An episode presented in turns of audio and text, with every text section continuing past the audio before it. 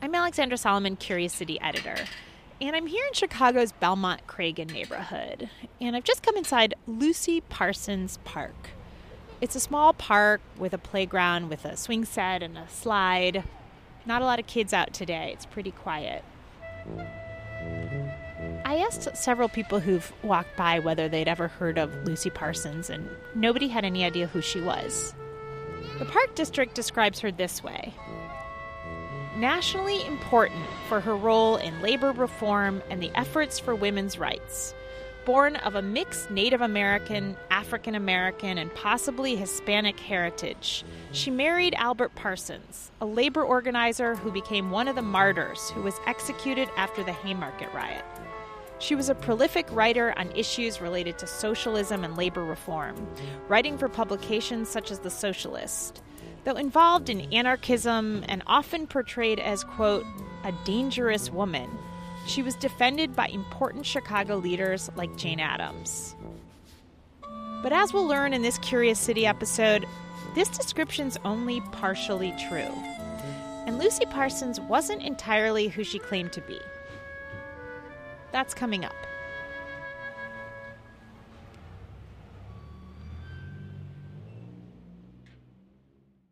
Curious City is supported by BetterHelp. If you had an extra hour in the day, how would you use it? BetterHelp Online Therapy can help you figure out what's most important to you so you can prioritize it. Learn to make time for what makes you happy. Just fill out a brief questionnaire to get matched with a licensed therapist and switch therapists anytime at no additional charge. Visit BetterHelp.com/CuriousCity today to get 10% off your first month.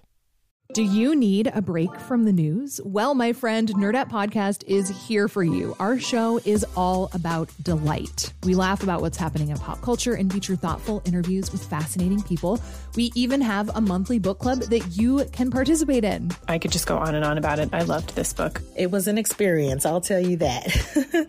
I discovered authors I had never heard of, and I'm really happy that I did. Come hang out with us. Listen to Nerdette wherever you get your podcasts. After Donald Trump was elected president in 2016, Laura Villanueva joined the Women's March here in Chicago. Yeah, right after Trump, I think maybe I marched with women. And then I think I saw her image on some kind of a banner. And I'm like, who is that? The banner said Lucy Gonzalez Parsons and identified her as an organizer and labor leader from the turn of the 20th century. I was just amazed by her. I've heard about Jane Addams, who I think was alive around the same time, and just I've never heard about her, and she seems like she lived a full life. And that led Laura to ask, who is Lucy Parsons? She wanted to know more. So we turned to reporter Arionne Nettles, who did a lot of reading about Lucy Parsons and spoke with a couple of experts, including one researcher who wrote a biography about her life. Hey, Arionne. Hi, Alex. So, I have to admit, I don't know a whole lot about Lucy Parsons. I first heard her name when we did a story at Curious City a couple of years ago about why there aren't very many statues of women. And we asked people to nominate people who they think should be featured in a statue. And someone suggested Lucy Parsons. And at the time, I'd never even heard of her. We learned she was a labor leader and an activist. There's a park named after her in Belmont Cragen. But, we didn't really dig into her deep biography. And I gather there's a lot to know about her. You definitely have the basics down. That was Lucy Parsons. She was an anarchist and a fierce defender of workers' rights. She fought for the 8-hour workday, for example. And when they named that park after her, they said she was dedicated to improving the lives of women and minorities. But as I dug into her life, I learned that was only partially true. And there's something else. There were questions about her racial identity, which she actively avoided for all of her life. Questions? What kind of questions? Well, we'll get to that. But first, you have to know how she became prominent. She was originally from the South, moved to Chicago with her husband, and they found Chicago was, in some ways, a horrific place. It was dirty, it was crowded, and factory workers were expected to work these long hours in those terrible conditions. And they also saw really wealthy people living in luxury, seemingly unconcerned about the workers' poverty. So Lucy, along with her husband, Albert Parsons, both joined the movement for workers' rights. And in 1886, Albert got caught up in the Haymarket Affair.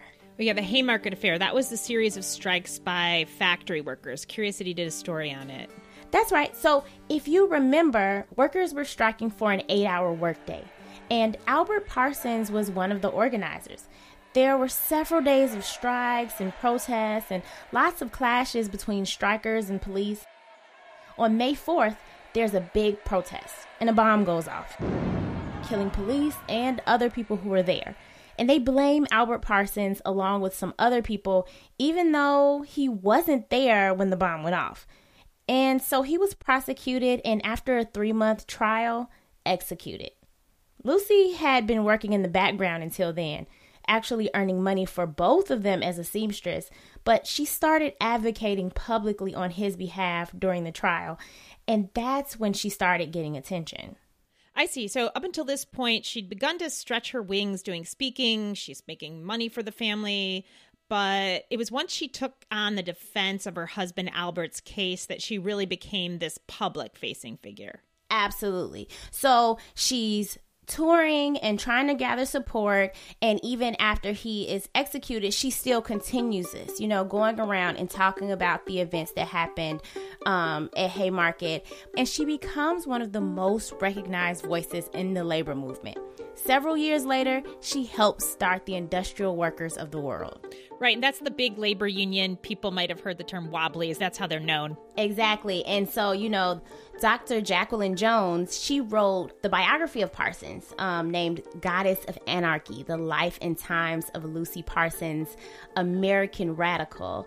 And she talks about how it's really this fiery rhetoric that appealed to so many people. Right. Here was this kind of demure, fashionable lady engaging in some really raw rhetoric about the workers' struggle against capitalism. You know, she would say she would love to run the guillotine machine that cut off the heads of capitalist robber barons. Guillotines cutting off heads. That's strong language. Yeah. Another time, she referred to a policeman as, quote, a blue-coated murderer. She saw the government and the capitalist factory owners as part of the same ruling class that oppressed workers. She saw the police as basically doing their bidding rather than protecting people.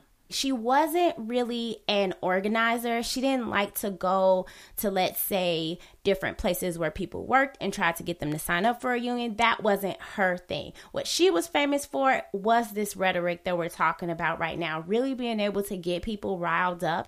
Unfortunately, there are no recordings of her speaking, but we do have this recording of Chicago oral historian Studs Terkel remembering the speeches at Bughouse Square. Bughouse Square is an area devoted to free speech. Bughouse Square was this park on the north side of Chicago. Near north side. And often, people on the more radical side of the political spectrum would speak there. Communists spoke, anarchists, wobblies, IWW, someone selling books on sex hygiene. And Studs Terkel remembers going there in the 20s and 30s when he was young. But the one I remember so graphically was this little old lady, Lucy Parsons, the widow of Albert Parsons, who lived for a long, long time. And Lucy Parsons would speak about events of the moment, fighting the Depression in favor of Social Security, whatever it was in those days, unemployment compensation. I remember she was fervent. I remember she wore a flowered hat. I'll never forget that. That's the part I remember best. A flowered hat for the occasion. But you know what, Alex, I'm not going to lie, there's one thing that really did catch me off guard when I was researching this. So if you read the reports of her at the time, as Jacqueline Jones says, reporters don't really know what to make of her. When reporters saw her, they were really intrigued by her because they couldn't figure out what her origins were. She looked very exotic to white people. What does that mean, she looked exotic? So she looked like she was likely a person of color. She was married to Albert, who was white, but she was racially ambiguous. White people weren't sure what she was, so she started to use the name Gonzalez as her maiden name, and she claimed to be of Mexican and indigenous origin. Okay, and was that true? No, that was not true at all. And actually, it was Jacqueline Jones who really figured out her true origins, although many people already suspected that she wasn't who she kept claiming to be. More on that after the break.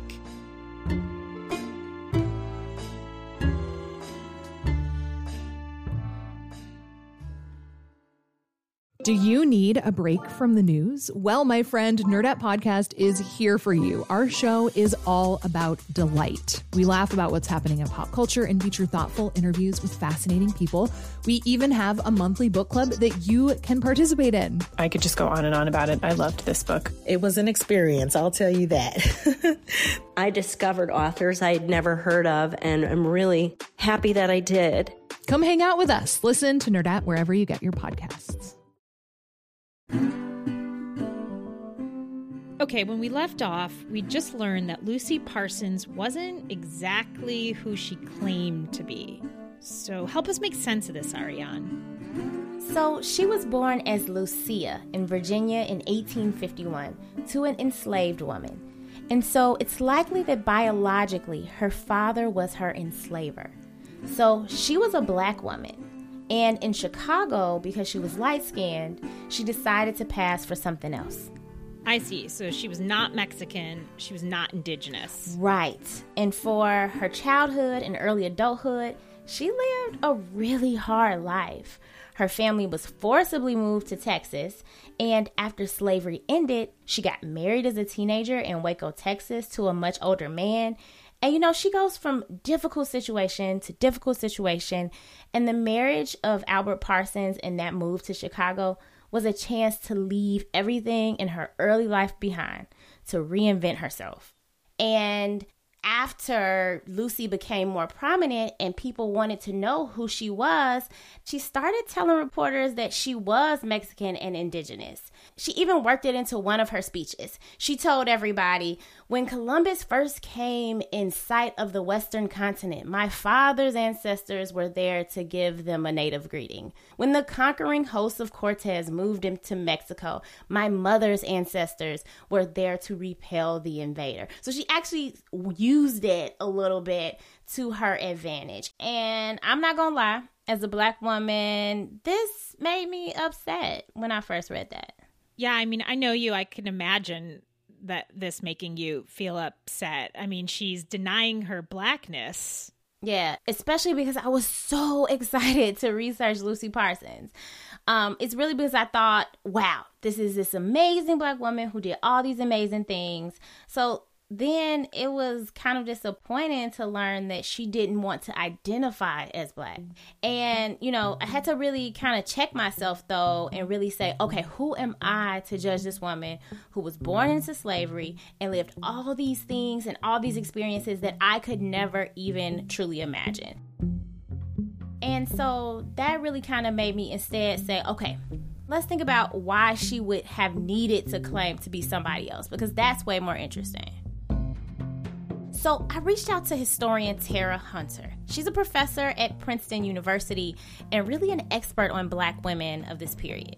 She clearly wanted to escape what it meant to be a black woman, you know, at that time, the strictures that were imposed on black women, the limitations of what they could aspire to be.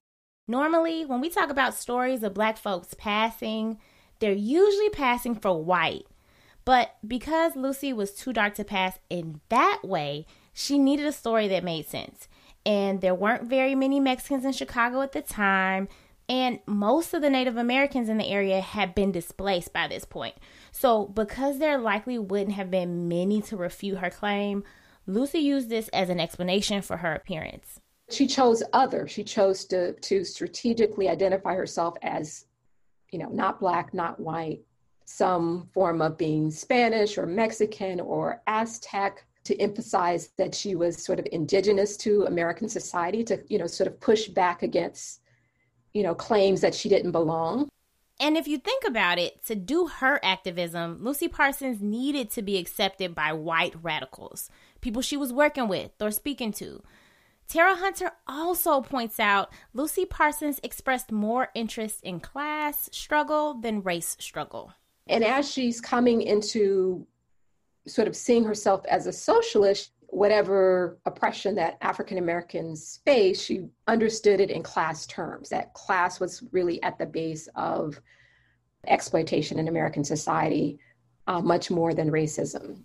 She did speak out against lynching in the South, but in Chicago, there were opportunities to fight for labor issues that would have helped Black workers who were forced to take the worst jobs employers offered. But Lucy didn't do this. Okay, so if this denial of her Black identity was strategic, how effective of a strategy did that end up being for her?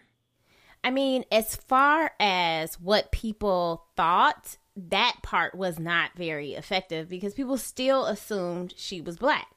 So even though she tried to deflect from the questions that reporters had for her, the reporters, who are usually white men, often described her as a good-looking, well-dressed mulatto, which we know is a word often used for mixed-race Black people. And they commented on the mahogany hue of her skin and the texture of her hair. So this evasiveness and the made-up stories, they really created this mystery behind her that got people more intrigued and made them more obsessed. Well, that's like, this is like, for to me, one of the most interesting things, that obsession with her racial identity. It keeps the spotlight on her. It does. And I think that at one point she realized, hey, keeping the spotlight on me is really advantageous to me and to my cause. It's important to point out, not everybody would agree with what she did. But historian Tara Hunter thinks that Parsons' achievements need to be recognized, along with other intrepid Black women from their time. And the person that comes to mind immediately who she resembles is Ida B. Wells, the journalist and preeminent anti-lynching activist. Both were courageous. Some said outrageous, outspoken women. They came from similar modest backgrounds. And they both created these new pathways that seem unimaginable for women of their times. Ari, I'm curious what our question asker, Laura, thinks about all of this. So that is interesting. Laura is Mexican-American, and I thought she might be dismayed that Lucy Parsons was not Mexican and, you know, chose to claim an identity that wasn't hers. But Laura is sympathetic to Lucy Parsons' reasons for claiming both Mexican and indigenous heritage. Maybe she was in Texas and she's like, oh, they're treating Mexican women better than me. I'm going to say I'm Mexican then. We're coming from Texas. This is going to be our new life. So, I mean, I can understand why she would want to. I mean, it sucks that, like, she couldn't live in a world where she could identify as a Black woman. And what about, you know, that anger that you first felt when you learned she denied her Blackness and your sort of journey to kind of understand what that was about? Where are you at now?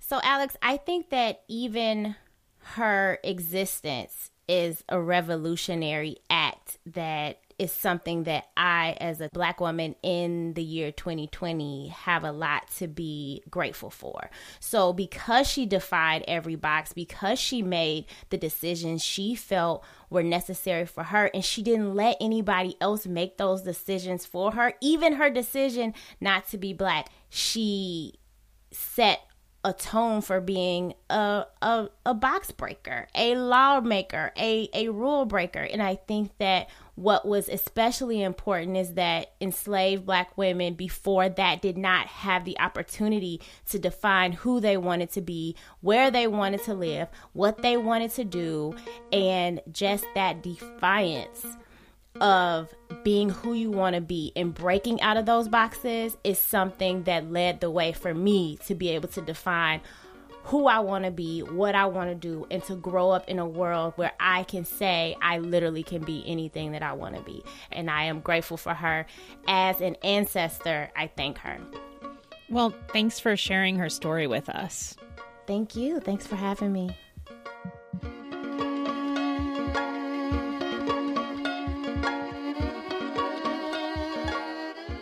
Curious City is supported by the Conant Family Foundation. Jesse Dukes produced this episode. Music by Jazar, Big Lazy, and Blue Dot Sessions. Thanks to Steve Bynum and Araceli Gomez-Aldana. I'm Alexandra Solomon.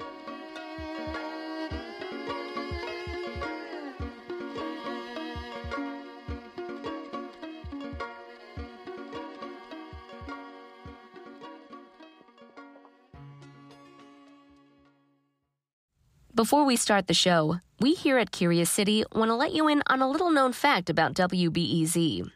89% of all our funding comes from community support, including contributions from curious listeners like you. If this program has changed how you see Chicago, please consider supporting this program at wbez.org/curious. Thank you.